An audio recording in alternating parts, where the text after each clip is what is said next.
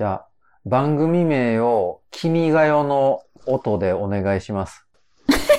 むずいよ。難しいよ、それで頑張れは。頑張れ。音痴やで。腹黒まくな。しろくま。これでええねんけど。こもういい。もういいよ。よう頑張った、よう頑張った。もういいよ。始まるよ。もう大丈夫。始まるから。いいよ、もう言わんで。どういうことな？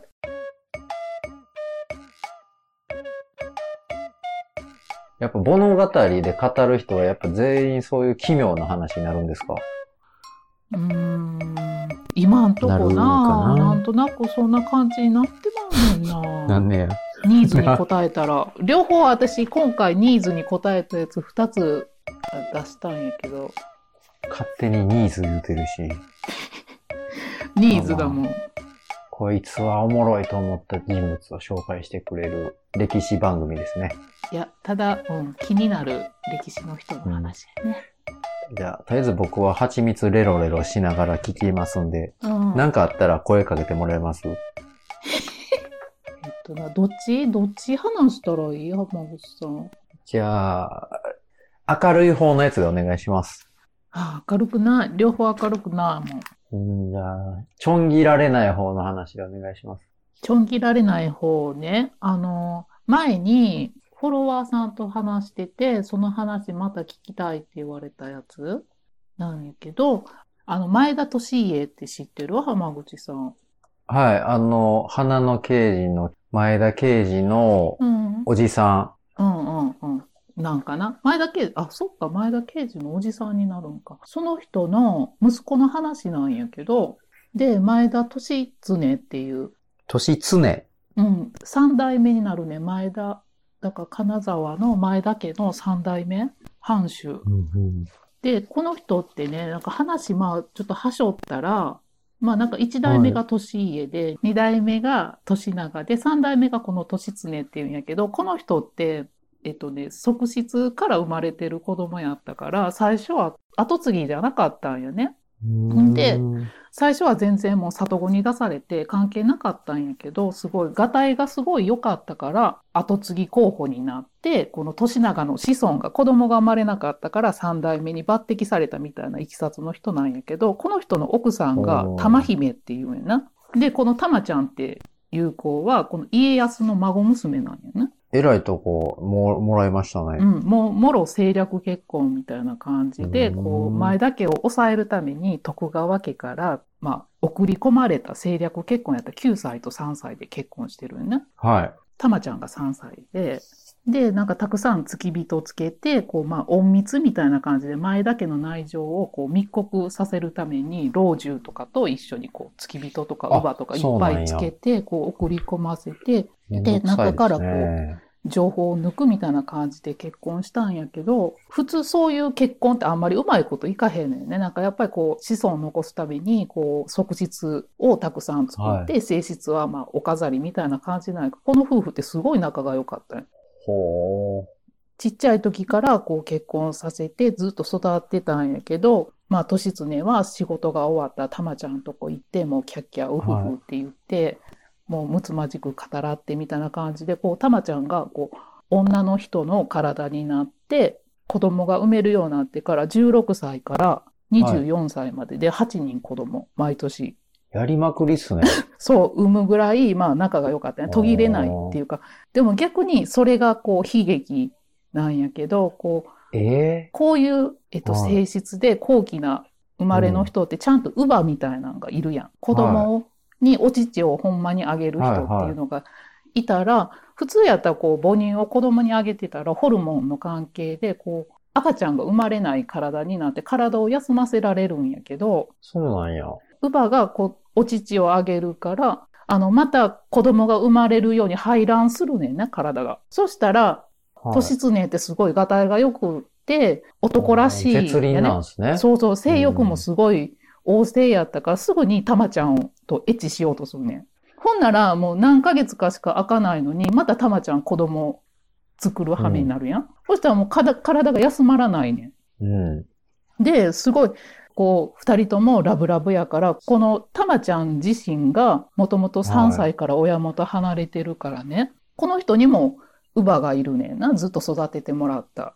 ああ、はいはで、徳川からずっとついてきてて、い。うん。その人は向こう側の人や、徳川寄りの人なんや。はい。そしたらその人からしたらなんで、ガンガンやっとんねと。そう、仲良うやっとんねんって、うんその、徳川からしたら敵というか、はいはい。まあ、親しくしてはいけない部下と何仲良くして家来にのぼせて腹立たしいみたいな言葉を残してるんやけど、で、はいヒステリーを起こしてたまちゃんを毎日な罵倒してなんかこう折檻するねんな。え、乳母のくせにですか？そうそうそう。ええそんなん、常やん、お怒るでしょ。そうそうなんよ。ほんで、それをこの利常に言っちゃうねんな、たまちゃんは。そらやっ、言うでしてょこう、徳川家の内情やったりとか、うん。そうやって乳母に折檻されるって言ったら、今度こうん。う、乳母はその利常に怒られるっていう、そういう悪循環になって、ほんで、実際その時に産後の肥立ちみたいなのが、たまちゃん悪くって、こう、体の調子が悪かったから、ちょっと静養させますって言って、こう、屋敷の一室に閉じ込められるねんね、乳母に。あらま。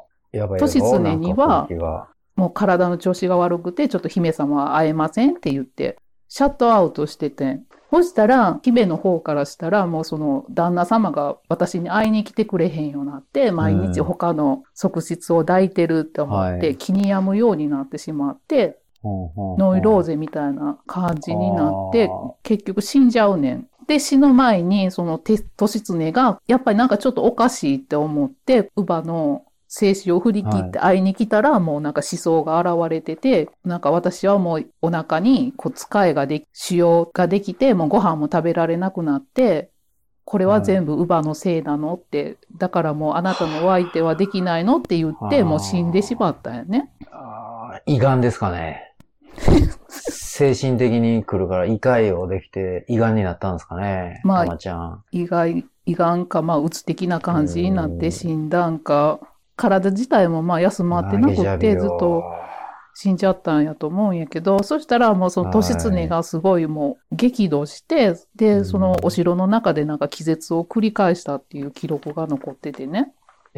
え、な、なんでですかね？なんで怒って気絶するんですか？うん、そう。そんな感じになって、やっぱだからそれぐらいの激しい怒りやったり何それ？が、年つね、うわーあ、ガグってなるんですか？うんそれぐらいのストレスをこう浴びたっていうことなんじゃない？大好きな愛してた奥さんを殺されてっていうか。乳母ぶち殺さなかったんですか？そしたらね、なんかはいもう、利常がおこになって、はい。局にもう、絶対許せへん、利常とたまちゃんの子供いるやんか。その人ももうすでに洗脳されてるねんな。なんかこう、お父様は悪い人なんやでって言って、え全部乳母が育ててるみたいな感じになってるから、ほんならまあ、利常からしたら全部こう支配されてるというか、こう、手の内。で好きなようにされてるってなって怒っはて、こう、局をこう処刑するってなって、い。なりまさね。うん。んで、こう、領内にお触れを出すねんな。うんその、鉄砲隊って言って、普段は、あの、鉄砲の管理とかをしてる、すごい部隊がいるんやけど、そこにお触れを出して、大きな樽に、あの、蛇を集めなさいって、何百何千の生きた蛇を、はい。毒のあるものを厳選して集めなさいって言って、ほそしたらもう前田家の意向がすごいから、もうすごいもう数千匹の蛇をう。うんうん。集まったんやね。はい。で、その乳母を捕らえて、入れまさね。入れようとしたら、この乳母は、ミラクル。気づいて、隠密やから気づいて脱出しようとしたんやおけど、でも、それをバレて捕らえられたんやけど、その寸前に自害したんやて。ああ、蛇んとこぶち込まれるやったらうん自分で行ったらと。うん。でも、それでも許さへんって言って、もうその死んだまま、その蛇の樽の中に入れて、こうアルコールぶっかけて、そのもう殺してしまったっていう記録がほんまに実際に残ってるって。待ってください。なんで最後にアルコールでちょっと消毒してるんですか？いや、消毒じゃなくって、こう、お酒をこう入れたら蛇ってこう暴れるんやって。あ、そうなんや。暴れることによって、こう体の口とか、こう体内の穴にこう入ろうとするんやって、なんかこう、押し込められた箱の中にもう。死んでるからね。後で処理する人が大変なだけや。いや、そのまま土の中に埋めてしまって、はい。っていうことは、お化けとか出てきそうですね、この後。出るねん、ほんで。やっぱり。ほんで、その後、はい。言い伝えで、この年常を子供たちが、なんかトイレに入ったら、こう、怪しげなババが、なんかずっと私を見てる、見てるって言うんやけど、年常には見えへんけど、子供には見えてるっていう言い伝えがあって、ほんで、結局、その、ババに呪われてるって言って、年常が死んだ後に、この子供たちが死体を探して、開けたんやって、その、うん。はいはい。ほんなら、なんか、全く腐ってなかったっていう話が出た。腐ってないパターン出た。これなんでいつもなんか腐ってない綺麗なままで残ってましたみたいな最後になるんやろな。いますよね。私これアルコール漬けになってたからなんかなとか思ったんやけど。うん。いや、もうそこはいつものやつでしょ。そう言っといたら怖いから、あの、味付けでしょ。神秘性が出るみたいな感じな。料理で言ったら塩焼きですよ、もう。シンプルに、じゃあ、し腐ってなかったってことでっていう。ね。だからこの話自体がほんまにあったんかどうかっていうのがすごいなんか記録に残すか残さへんかみたいなのもなんか金沢藩の中ですごい問題になったんやあまりに残酷すぎるからって言って。なかったことにしようと、記録うんを。うん、で、うんほんまにあったんかどうかっていうのも定かじゃないんかなと思ったら、この磯田先生が書いてるんやけど、これはちゃんと記録に残ってるから絶対に事実やって言って。道文の書物からのネタですか、これ。そうそうそう、そうなん磯や。田さん。うん。蛇攻め自体は戦国時代結構されてたやん。あの、うん秀吉が千利休の子供利休も蛇攻めやったんですか？うん、やあ、って、子供。ひ秀吉が実際にやってるんじゃなくて、石田三成にやらせてるねん。利休のはい。妻子を殺すときに蛇攻めにされてたりとか、キリシタンのはい処刑で女性とかになんかこう恥ずかしめを与えるねは裸にしてこう蛇の中に突っ込むっていうのは結構恥ずかしめとかすごい苦痛やんか。はうんい。体の中入ってこられるんですもんね。うん、っていう話でした。だからこれってなんかちょっと切ない話やなんかこう政略結婚で結婚してすごい仲良く幸せになってたのにこう政治的なことでこう引き裂かれて殺される羽目になるっていうね。まあ、と、常やん、やりすぎましたね。常やんはね、うん、3歳から送り込まれたから、そりゃ、だって、うん、その人のこと好き好き言っといたらみんながね、いいこっちゃ言うてくれるでしょうし、うん、その、たまちゃんのその環境を考えると、うん、まあ、ちょっとあれですね。もう、その、結婚相手は、この親とかが決めるもんじゃないですね、ほんま。せやな。うん。あかんで、みんな。あかんねみんな。そんなん言うてる、あけぼのさんの親はな、お見合いやからな。え？お見合い？うち？あ、うちお見合いやで。お見合いやった。あ、ほんまなんや。うんうん。うわうわ、政略結婚や。政略結婚やね。ややばいやばいやばい。やばいやばい。やばい。そういえばほんまにそうやったわ。歴史の闇を好むパンダになっちゃいましたね。乳母の呪いで。ええんかなこれ。まあ、面白かったです。ほんまに、ほんまに面白く、はいこれ面白くなかったらほんまに、あの、採用しなくていいから、浜口さん。あの、聞いてるときはヘビ攻めのとこが、うん。あの、山場かなと思ったんですけど、後で考えていくと、うん。年常がやりすぎたんやなっていうのうん。が残りますね。頭の中に出てきますね。ちゃんと手順踏んでるねん。でも、お父さん、はいえっ、と、たまちゃんのお父さんに乳母を処刑しますって言って、こういう風にして、たまちゃんを死なせたので、処刑をしますって言って、秀忠も実際許可出してるね。だからそんな方にあれでしょ？正規のルートでやるから逃げられたんでしょ、ああ、かも。あ、そっか。そうかもね。うんと、あと蛇をすごいお触れ出して集めまくってたから違う？だから単純なアホなんでしょうね。その、ちょっと、いや常やんはすごいもうキレキレやねん。えー、キレマジで？キレで徳川家を煽りまくる、鼻毛伸ばして、なんか城内に途上したりとかして、煽りまくったりとか、もえ、それがキレキレの人がすることなんですか？う、キレキレいうか、バレるっつうっていうかな。鼻毛伸ばしまくってキレキレってどういうことですか？だから、バカにしてるっていうことや、なんかこう、偉いさんに会いに行くのにわざと鼻毛伸ばして、ざと、うん、これやったら殺されんとうん、バカにできるぞと。うん、ごめんごめん、俺アホやからごめんな、言って、なんかおしっこジャーって外したり、うん、そういうなんか煽り方の人やって、ななんかこう、わざと。それ見てみんな、うんこの人切れるわ、言ってたんですよ。切れるいうか、やばいな、こいつを、こいつ怒らせたらやばいな、みたいな。ああ。そうするしかなかったんじゃない？家守るためには、こう、逆らうことできへんけど、ギリギリのところで反抗するっていう。友達の友達がそういうやつやって友達から聞いたら絶対会いたくないですね。もう8年間子供産ませ続けて、うん。すごい権力持った人のとこにビビらせるために鼻毛と伸ばしに行ってしおしっこして、うん。やっぱ物語ですね。面白い人やと思うけどな、全体的に読んだら。物語っすわ。なんやろ。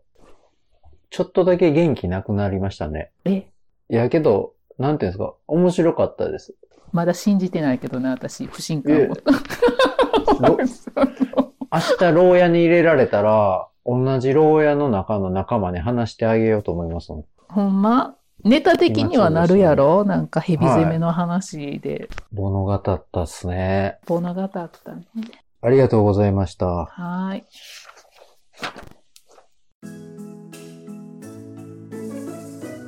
本日もはい。お聞きいただきありがとうございましありがとうございまた。した。ご清聴ありがとうございましありた。がとうございました。本日の営業は終了いたします。はい。お問い合わせの方は、明日の9時以降にお願いします。はい。はい。クレームなどございましたら、はい。ツイッターの DM や Gmail の方へ、えー、はらねこ .radio.gmail.com の方まではいお願いいたします。はい。嫌な意見は無視します。ご意見ご感想いただいたら、はい。あのーステッカーをはい。直ちに返送するシステムを採用させていただいております。あの、探偵が回収に行きます。住所知ってるもんね。はい。はい最寄りの郵便局でもいいし、うん最寄りじゃない郵便局でもいいと思われます。はい。いいと思います。はい。じゃあ、そろそろ僕は蜂蜜飲んで寝ますね。はい。私はチョコレートときな粉食べて寝ますね。それ虫歯なるで。大丈夫。ちゃんと重吉歯ブラシで磨くから。そうですか。はい。ほな、さよなら。さよなら。さよなら。さよならさよ。なら。っ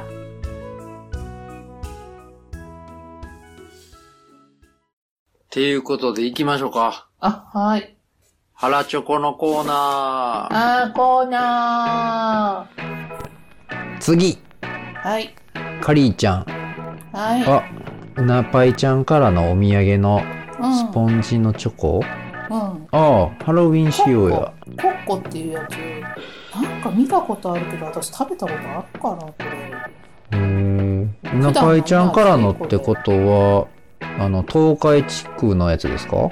かなあそうなんやな、うなぱいちゃんが。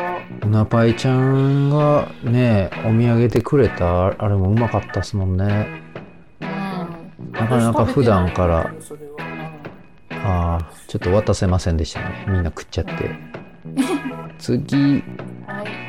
僕のスーパーカップとサシャのコラボ。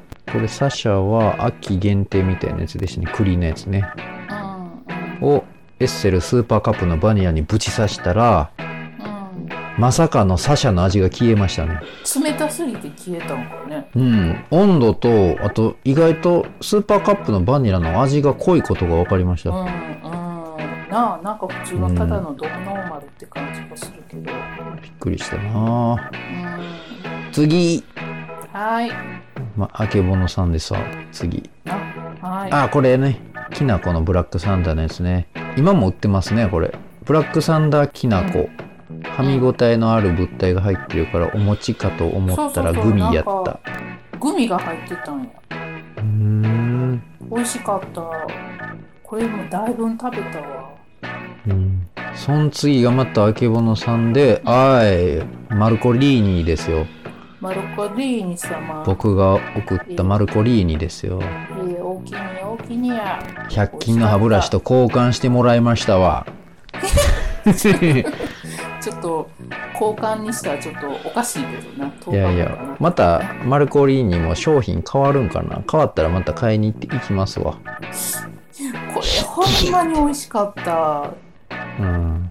これキーにせなあかんのじゃんって今一瞬思ったわ。いやいや、まあ、そう思い出せないってことは金じゃないんですよ。ちゃうちゃうちゃう。であけぼのさんの下に。には高すぎたかな？いやいやいやいや、味が違う。味の違いはちゃんと分かってるよ。次、はい。三八さんの柴犬さんも食べてたやつ。あ、うちカフェとゴディバのガトーショコラね。これ、あけぼのさんも言ってたでしょ、この後。ほら、やっぱり、うん。いった柴犬チョコ。うん、柴犬さんが食ってたんですよね。これめっちゃ高かった。このちっちゃいやつで300円ぐらいするね。あら、あ、ほんまや、296円や。うんうん。でも、はいほんまに濃厚ですごい美味しかった。さすが柴犬さんやな。こんな高いの食っぶとこが違て。うよね。すごい白黒で揚げてはったけどね、柴犬さん。うーん。あれまたち違うタイプのうちカフェとゴディバのやつまた連続で食ってますよ。うんうん、買った。ショコラタルト。うわ、これも高いね。350円もしますよ。そう。たへえ。美味しかった？これ。めちゃめちゃ美味しかった、これも。へえ。濃厚。ゴディバはやっぱり美味しいなと思って。そうですか。うん。うちカフェのこのコラボシリーズは大体美味しい。今もなんかロールケーキかなんかあるよ、話。あ、そうですか。